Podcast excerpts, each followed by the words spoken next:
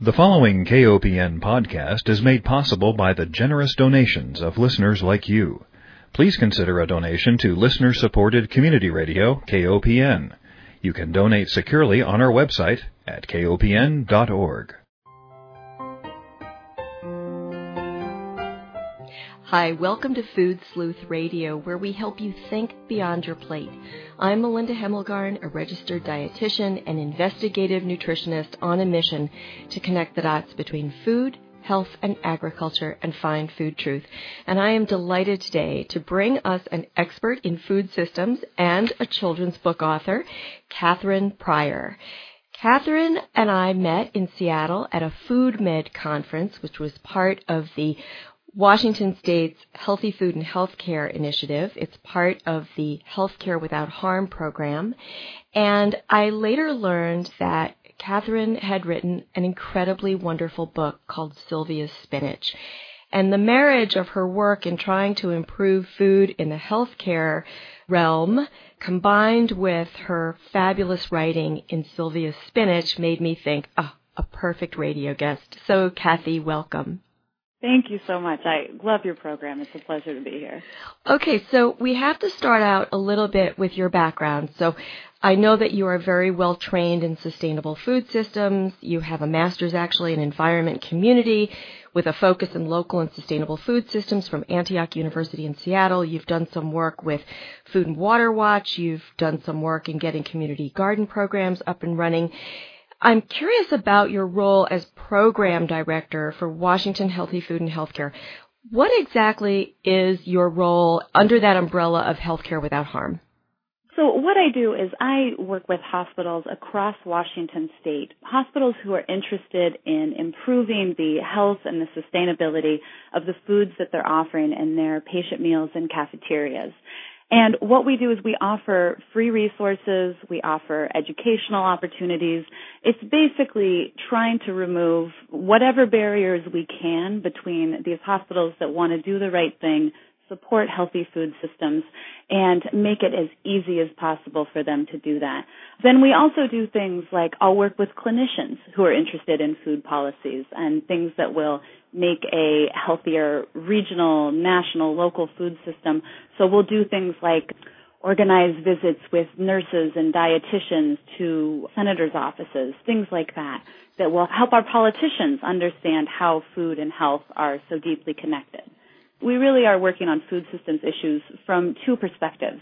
We're working on it through a, a market perspective, looking at the size of the healthcare food purchasing power. Estimates are it's something like $12 billion nationally that hospitals are spending on foods and beverages. Um, but then we're also kind of harnessing the moral authority of healthcare professionals. We know that people trust them. They're trusted members of the community. Politicians are really, really interested in, in their perspective and their expertise. And so we're trying to sort of marry those two things together, the policy and the purchasing, to help advance a, a healthier food system for all. You know, I love your combination of words, moral authority. And I think when we look at the healthcare system and we look at hospitals in particular, where else should there be a healing food system in place? You know, where could it not be more important than using food as medicine in a hospital? And that's really why I love your work. Oh, absolutely. I mean, and you look at the most trusted professions in the United States, right? You know, this, this kind of data is collected every year. We know that for at least the last decade, nurses have been the most trusted profession, and we know that doctors and pharmacists are also in the top five. People look to healthcare professionals to help them understand what decisions they should be making and what they should be valuing. And I think that it, it's really a missed opportunity for hospitals who aren't engaging engaging in healthy food work because if you think about it, there's a, often a big disconnect with the the message that that a patient is receiving from their doctor, their nutritionist, whoever it may be, who says, you know, you should be eating more vegetables and less red meat, less fried food, cut out the sugary beverages, and then they leave the appointment, they go downstairs to the cafeteria, and what's on the menu but burger, fries, and a soda. And I just really think that hospitals who aren't engaged in this are missing a really key opportunity to carry the, the messaging that their healthcare professionals know is so important. and they're not able to often show it in practice. Mhm. Absolutely, and I think that the more savvy consumers get, the more they are looking to the hospital and saying, "Hey, I see mixed messages here. And so for hospitals to really stand up and say, yes, we truly are a healthcare institution, it really is imperative that they change what they serve in their cafeterias and in vending machines. It is. And, you know, I'm seeing that more and more at the hospitals who are really front runners in this work. One hospital that I work a lot with here in Seattle is the University of Washington Medical Center, and they had increasing numbers of uh, patients who were in for cancer treatments who were requesting what they were calling a clean diet. They wanted organic food. And they listened to that. And so we're starting to see where patients are asking for these foods and the clinicians who are working with patients are supporting it, which I love to see. I think it's such an incredible way to message that and if you think about it too, it's also a patient menu is a great learning opportunity because for better or worse, you have a rather captive audience. You know, if you're sitting there, if you're a patient, maybe you've been there for a couple of days, it's a great opportunity to get out messages about the importance of things like organic food, like more sustainable food, to offer some nutritional lessons, things like that. And I'm starting to see certain hospitals really harnessing those opportunities to share messages about healthy eating with their patients. Mm-hmm. I would love to see some data showing a quicker healing rate in hospitals that do offer better food, getting patients out of the hospital sooner as a result of the food choices. I don't know if anybody is collecting data like that, but I would expect that Healthcare Without Harm would be doing it before anybody else. we would love to have that data. I would love to have that. Unfortunately, I have not seen it yet, and I, I'm not even sure exactly how you would set that up, but it's funny that you mentioned that because I know uh, that the University of Washington Medical Center, which I just referenced, is interested in, in the exact same thing. And I think that's a great opportunity for us to partner with our facilities that are really research focused. And for example, they want to look at what foods they could be serving patients that would actually increase their healing time? Are there certain superfoods that they could be serving that would increase the rate of healing that patients are experiencing? So I think that's going to be sort of the next frontier. What I think we're really going to need to start doing a better job of, and I say that from our perspective, is partnering with these incredible research facilities and get them to start asking these hard questions and starting to put numbers to things that, you know, it, it makes sense from a common sense perspective that better food would lead to healing rates, increased healing rates. But actually having numbers to back that up, I think will speak to the folks in hospital administration who are looking at those kinds of numbers and want to have that data in front of them. Now I should ask, is Food Med an annual conference? You know, we actually hold it every two years. However, in an effort to start offering it more frequently, we have started partnering with another conference that Healthcare Without Harm puts on called CleanMed, mm-hmm. and that's focused on general sustainability across the hospital. So that's things like making sure that you don't have chemicals of concern. You're trying to get out, you know, PVC tubing and things like that. Looking at less waste, smarter energy, things like that. And so we actually have partnered with the Clean Med conference to try and hold it every year. That does unfortunately mean that we only have a food track of a larger conference, but it is still a really wonderful thing to go to. It did allow us a little bit of a larger audience with who we were reaching out to, although I know there's a lot of us who really miss two days of just talking about food because that it's such a fantastic opportunity to, to partner with people from across the country. Mm-hmm. Well, I want to make sure that if we have any listeners who are in the healthcare field or if they're in the healthcare industry, if they are providing food to hospitals that they know about healthcare without harm. And the website is www.noharm.org and then specifically www.healthyfoodandhealthcare.org. So I encourage everyone who believes in this connection between food, medicine, and healing to go to these websites and learn about this incredible organization. Now, I also want to mention, you said that hospitals spend in the neighborhood of about $12 billion on food. The beauty of those large numbers is that those dollars can help drive a more sustainable food system just from a supply demand kind of mechanism. So for example, you know, I often tell people when we go to the grocery store as individual consumers, we have our own individual dollars as votes. But when you're in charge of buying food for an institution, you have many more dollars voting for you. And I think that there's a real opportunity to shape the food system, to bring more farmers and specifically organic farmers on the land because, hey, they've got a contract with a hospital now and they know they're going to have a set income. Absolutely. I mean, and I, you know, just crunched some really basic numbers and I kind of, I think a national average for what a household will spend on food in a year is I think it's about six thousand dollars for the average household.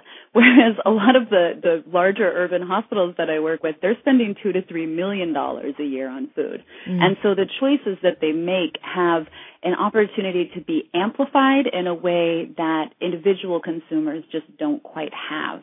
And you're right, it absolutely does create opportunities for our sustainable farmers. There's a blueberry farmer just north of Seattle, Bow Hill Blueberries, and she's in the process of her three year transition to organic, which means that at this point she has not been able to command the price point that organic does.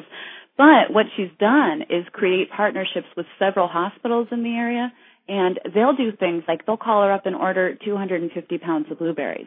Now she also has a thriving, you know, she goes to the farmers markets, she has a U-pick, she does all of that, but uh, an individual family isn't going to call up and order 250 pounds of the blueberries. And what it's allowed is an incredible diversification of her marketing plan. So I, my hope is that this is something that we continue to grow and continue to grow models like this. Mm-hmm. Now, when hospitals sign on to a healthy food in healthcare pledge. What does that mean exactly? Well, it's really an indication of intent. We don't hold people's feet to the fire and, and check in on them all the time to see how they're doing. What it is is a hospital signifying that this is something that is important to them. And then we do check in with them once a year or so to see how things are going, to collect some very basic data about how they've changed their purchasing. And that's really just so that we know that we're doing our jobs correctly. Now, that said, we do have a lot of hospitals who will do things like blow it up poster size and post it in their cafeteria, and I'd love to see that because to me, it helps explain to staff who might not really be that aware of the things that are happening in food service. It helps explain to patients that the food that they're eating and being served is actually very closely tied to their health. And it, it really kind of lets people know the hard work that's going on behind the scenes in the food and nutrition department. Now, there is another program for people who really like numbers, and I know there's a lot of them out there, there is another program that Healthcare Without Harm is sponsoring now called the Healthier Hospitals Initiative. Mm-hmm. And that's a little bit different where they are actually looking for quarterly data. And in terms of food, the things that they have chosen to focus on are something called healthier beverages. So helping hospitals track what percentages of their beverage purchases would be considered healthy. It's increasing local and sustainable purchasing. And then finally something called the Balanced Menus Challenge, which is asking hospitals to reduce their meat and poultry purchasing by 20%. So that is actually going to be collecting hard numbers, and I think that's going to really help us paint a picture nationwide of the impact that the hospitals who are engaging in this work are having. Well, I think under your leadership, Washington State is really a model in terms of what is going on and what can be done. And I know we have to let our listeners know that we are having a wonderful discussion with Kathy Pryor, and she is officially the program director for Washington Healthy Food and Healthcare, which is an initiative under Healthcare Without Harm. This is a national program that improves the food that people in hospitals and healthcare institutions have an opportunity to receive and benefit from. But we also have to talk about your children's book. But I just have to make one more comment, and that is that you just prepared a terrific report, Healthy Food and Healthcare, Washington's Year in Review. And any state that wants some examples of how to do it well can go to this report. And there are issues that you take up, including how certain medical centers have taken a stand on antibiotic misuse and how other hospitals are launching produce prescriptions So we can talk about that if we somehow have some extra minutes at the end, but I want our listeners to know that this report is available as a wonderful blueprint for what other states can be doing. But I have to get into your other I don't know how you fit it all in actually into your day, but this other a magnificent publication that you've produced called Sylvia's Spinach. It is a children's book that really, you know, it really brought tears to my eyes. It made me laugh, but it was so sweet and so real. And so why don't you tell us a little bit about how on earth did someone in your position who's working with institutional food programs decide to write a children's book? Well, you know, it's funny because I I have loved writing since I was eight years old, which is funny because now I write for eight year olds. But I, I've always loved creative writing. And I spent a good chunk of my 20s trying to make it as a professional writer and just, you know, was never able to support myself doing it. And so went to grad school, got a different degree, got a job that I absolutely love. But I found that there was just something missing in my life. And I realized when I really thought about it that I, I was missing writing. And so I had started just taking just evening classes once in a while on creative writing at my local community college. And there was one day I was down in Olympia, down in our state government, advocating for farm to school funding. And a dad told a story about how his little girl wouldn't eat spinach until she grew it in her school garden. And then she couldn't get enough of spinach. You know, she wanted it in her eggs and she wanted it on her sandwiches. She wanted it on everything. And I remember sitting there, you know, in, in this meeting with a state senator thinking, man, that would be a good children's book. And I think I could write that book. And then I thought, you know, kids' books are really short. I bet I have time to do that. Yeah. And went home and wrote a draft of it. And I ended up taking a class on writing for children and young adults just because there is a, a really specific formula that a lot of kids' books go through that I needed to understand a little bit more. So I took this evening class and um, workshopped it through, and then I had a randomly I had a good friend who used to be a children's book publisher in New York, and I emailed it to him asking if he still had any friends in the business that he might want to pass it along to. And he told me that he was in fact launching a new publishing house called Readers to Eaters that would be focused 100% on food literacy and said that he would like it to be one of the, the first books that they published. And when the universe hands you something like that, you just say yes. Absolutely. Well, and we should give a plug to Readers to Eaters, and my intention is to have Philip Lee, who is heading up Readers to Eaters, Food Literacy from the Ground Up, as one of our guests on Food Sleuth Radio, because I think his work is really tremendous and unique. But he is celebrating the kind of book that helps children fall in love with their food. And before the program, we were talking about how much I miss reading to children because as a parent, one of my fondest memories was cuddling up with my children, not in front of a screen, but in front of a book and yeah. holding the book in our hands. And what a wonderful opportunity to have a very precious, close, intimate moment. And it's something that all children need. And isn't it wonderful to have a story that nourishes us in so many ways? So Sylvia is one of these great kids, and I, I should let our listeners know too that the illustrations in this book are so beautifully wedded to the words, and the illustrations are charming. They make us laugh. But tell us about Sylvia. She's just one of these kids that turns her nose up to spinach, and she is transformed, isn't she? Yeah, absolutely. So Sylvia is just a little kid full of spunk not that I know anything about about being a little kid like that, but uh, she definitely knows her mind, and she knows that she does not like spinach. And early on in the book, her teacher decides that they're going to have a school garden, and unfortunately, Sylvia has the absolute worst thing that could happen to you at seven years old happen, which is that she gets the spinach seeds. She gets her least favorite vegetable seeds. And so over the course of the book, though, she actually sort of starts to care for them a little bit. You know, she sees them pop up from seeds and waters them and nurtures them and then they're in the, they pop up in the school garden and they're ready to be eaten and everyone else is eating them and she has to try it. And it actually turns out that she likes her spinach. So, you know, it's, it's one of those things that when I was writing it, I was sort of like, wow, you know, I, I hope that kids like this. And I actually, I don't have children. So I actually had to borrow a friend's three year old to see, you know, if she could actually sit through all 600 words. And she did. But it has been absolutely wonderful to go into classrooms and to read with my friends' kids because the kids really do respond to this character. They love her. They identify with her and they really seem to get a kick out of the challenges that she faces, and then her, her eventual turnaround.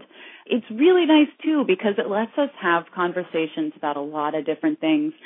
So we talk about things like how plants grow and as more and more schools start developing school gardens and school garden curriculums, I think that talking about food and talking about plants are going to start going hand in hand. So it gives us some great opportunities to talk about that, but it also gives us a chance to talk about things like trying new foods, which it's a nice thing to talk about with kids and I, I try to beat them on their level and we talk about what foods they do like and what foods they don't like and then we'll talk about things like how your taste buds change as you're growing and as your tongue changes you might like different foods and it gives them a chance to try things with sort of an opt out, if that makes sense. I tell mm-hmm. them they just, they have to try it.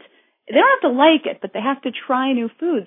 And they seem to really respond to that, which has been the best thing that could have happened. Absolutely. I'm not surprised. And I want to let our listeners know that Kathy has a website. It's katherinepryor.com. It's Katherine with a K, Pryor, P is in Peter, R-Y-O-R dot com, and we'll make sure we put that link connected to this program. But on your website, there's a beautiful picture of you. There's a beautiful picture of children interacting in the classroom and the cafeteria using this book. But you've got uh, you've got a homepage, you've got the background, you can get a little preview of the book, but then you've got a whole page on classroom activities, which is perfect for children both who are in the classroom, but also at home. You know, what can parents do with children? I think classroom activities are great for home activities too, like weekend activities.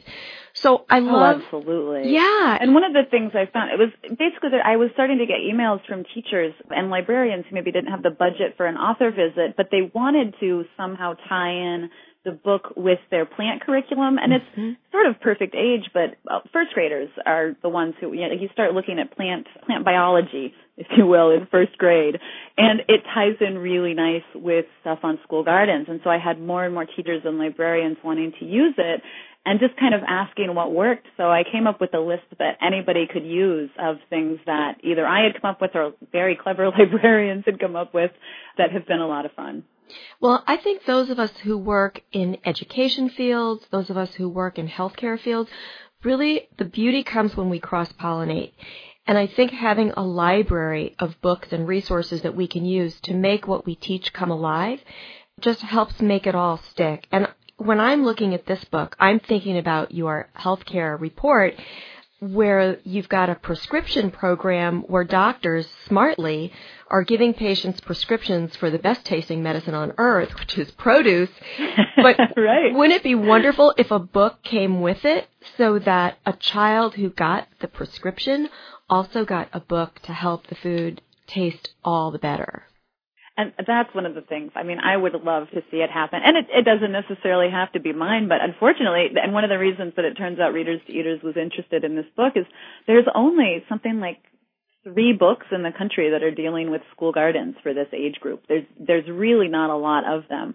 And I think it's such a great way to complement the experiences that the kids are having in the garden. You know, the thing that I had forgotten was how emotionally invested kids get in the characters in their books. You know, there's still sort of a a fine line between imagination and reality at that age. And I think they really start to think of these characters in books as sort of like friends. You know, they become very familiar and very comforting to them. So having a book that you can use to complement school garden curriculum is really, really helpful. That is a very insightful statement because I remember when I was doing research into media literacy or teaching children about how to interpret media messages directed at them. One of the ways marketers use characters so beautifully or well to their ends is that children do find these characters to be their friends. So isn't it so much better that one of these new friends that they've made in a book helps bring something like spinach come to life as opposed to something that isn't good for their bodies or the environment? Well, and of course you found my ulterior motive in all of this, although I would never admit it to a classroom of six year olds. One of the things that I deal with on a daily basis is adults who maybe haven't had positive early experiences with healthy foods. And so one of my goals in life is to help kids have really positive experiences with healthy foods. Because unfortunately, that is something that companies that manufacture unhealthy foods, and I, I think manufacture is the, the right word there, mm-hmm. the companies that manufacture unhealthy foods are so darn good at making them fun. And so that's one of the things that I think that those of us in this sort of good food movement really need to work on. We need to start making good food fun and helping kids get excited about it because if you have really positive early experiences with a food, chances are you're going to maintain that the rest of your life. Whereas if you don't, it might be something you pick up later on, but but you might not. Exactly, and that's exactly the thinking behind the Ronald McDonald character. It, you know, I didn't want to say it, but that, leave yeah, it to me I, to bring I mean, it up. They've done a phenomenal job of creating lifetime relationships that's between right. this experience of being there. That's right. Well, Kathy, I knew our time together would be very quickly run out. But do you have a charge that you want to leave our listeners with? There's so many things that I, I'm really inspired by people doing on a, on a daily basis. I guess the one thing, the one common thread that I um, have had throughout my work is just asking people not to be afraid to ask for change and not to be afraid to try something new. I think as humans, we really don't like change. It's hard but the fact is there's so much momentum right now about improving health and improving our knowledge of healthy food systems, that it's no longer the strange thing to do to ask your hospital, to ask your school, to ask your grocery store to carry better food. I think that we all need to start using our voices to speak up for what we really want and, and not be afraid, not think that it's, it's going to make us seem like outliers because actually this has gone from an initiative into a movement. And I think that anytime any of us can use our voices, it's well worth taking the chance. Well, Kathy, we'll have to end it there. I want to remind our listeners again that we've been speaking with Kathy Pryor. She's a writer and a good food advocate based in Seattle, Washington, and she is the author of this terrific new book, Sylvia's Spinach. And we will leave the website, katherinepryor.com, on our radio website. I want to thank our listeners for joining us. Remind everyone that Food Sleuth Radio is produced at KOPN Studios by Dan Hemmelgarn in beautiful downtown Columbia, Missouri. And mostly, I want to thank you, Kathy, for your terrific work and for being my guest. Oh, thank you. Such a pleasure.